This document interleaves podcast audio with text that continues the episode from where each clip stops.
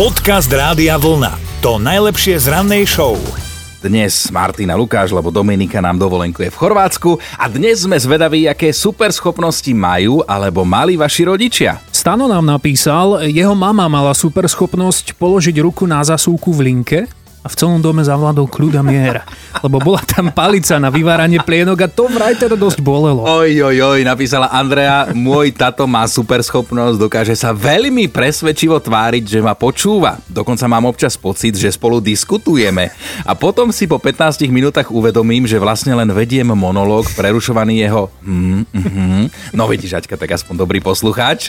A super schopnosť ľudskinej mamy spočívala v tom, že je vždy dokázala vylepiť facku v tom tak coma. Najmenej očakávanom momente, vieš, Lucia na to dodnes s bázňou spomína. Mamina došla domov z roboty, ja som jej spravila kávičku, položila som cigarety na stôl, zapalila som si pádina, po papuli, po mi sopel vylete, jak to mám pekne povedať, rozplakala som sa, hovorila, to bolo za čo. No mama vždy vedela za čo, lebo mala detektívne superschopnosti.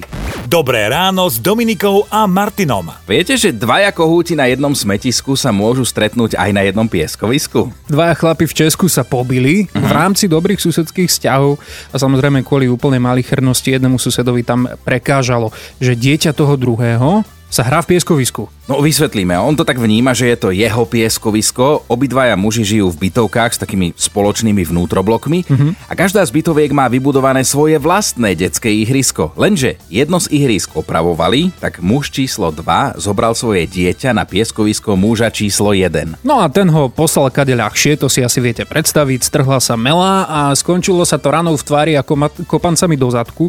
Muž číslo 2 teraz požaduje odškodné a muž číslo 1 tvrdí, že však on ho iba trošku sotil. Jasné, to poznáme také obhajoby a výhovorky, ale tak opäť nám z toho plinie to všeobecné ponaučenie. Keď nechcete dostať aj ako dospelí po papuli, hrajte sa len na vlastnom piesočku. Podcast Rádia Vlna to najlepšie z rannej show. Pamätáme si z filmov, ako kedysi autá lietali, to bolo hmm. science fiction, lenže teraz je to dokonca už aj na Slovensku realita. Áno, možno ste to zachytili. Na Bratislavskom letisku pristálo skutočné lietajúce auto od slovenskej spoločnosti a nebola to žiadna skúška, ale naozaj ostrý let. Letelo sa z Nitry a celá trasa trvala presne 25 minút. No auto preletelo tu zhruba 80 km vzdialenosť medzi Nitrou a Bratislavou rýchlosťou 170 km za hodinu. Mm-hmm. A inak ten proces, kým sa stroj automaticky zase oskladá do tvaru auta schopného jazdy na zemi, trvá 2,5 minúty.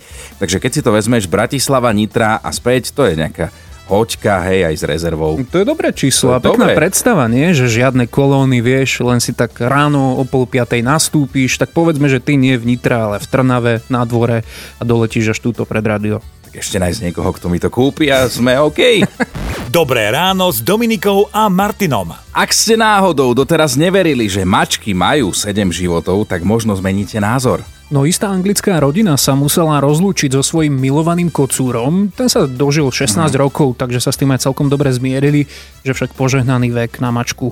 Dali ho spopolniť, mm a potom sa vrátil domov. Aha, no jasné, že to všetkých zaskočilo, však ako je možné pochovať si kocúra a potom ho vidieť ako živý a zdravý prikráča naspäť domov a mm. trvalo mu to presne 22 dní inak ten návrat. Vieš, podľa mňa si to môžeme vyložiť tak, že dvomi spôsobmi, že mm-hmm. buď je teda niečo medzi nebom a zemou, nejaké mačacie z mŕtvych stane. Alebo, alebo niekomu chýba kocúr niekde inde, no.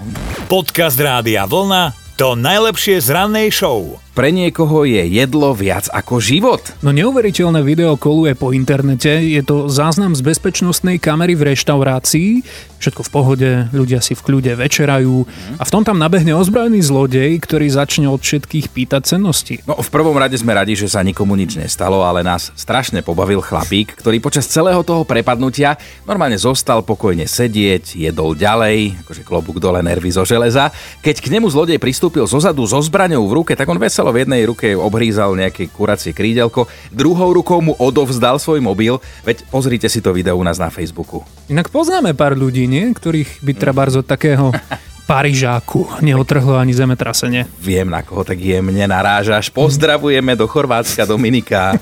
Dobré ráno s Dominikou a Martinom. Super schopnosti vašich rodičov nás dnes zaujímajú. Už sme vychválili vaše mamy, tak si dajme teraz takú menšiu ódu na otcov. Veronika nám napísala, jej otec bol elektrikár a podľa jej vlastných slov ju to poznačilo, všade teraz necháva rozsvietené. Katka píše, môj otec je najšikovnejší chlap na svete, má super schopnosť opraviť a postaviť všetko a inak toto je potom prekliatie tých ženichov, vieš, ktorí prídu, priženíš sa do takejto rodiny k svokrovi, domácemu majstrovi, čo spravíš, no? Ja, ktorý mám obe ruky ľavé, no. Hm. Maria, jej ocko dnes 92 ročný, perfektne ovláda počítač a internet, predstavte si. No a v časoch, keď nebol internet, tak e, potrebovali niečo vedieť napríklad do školy, dievčatá. Mm-hmm. Stačilo sa opýtať ocka. A napísala Maťka, ja si sa celý život neviem vybaviť ocka nahnevaného alebo nervózneho. Mm-hmm. Ty možno nie, ale opýtaj sa maminy. Počúvajte Dobré ráno s Dominikou a Martinom každý pracovný deň už od 5. Ráno.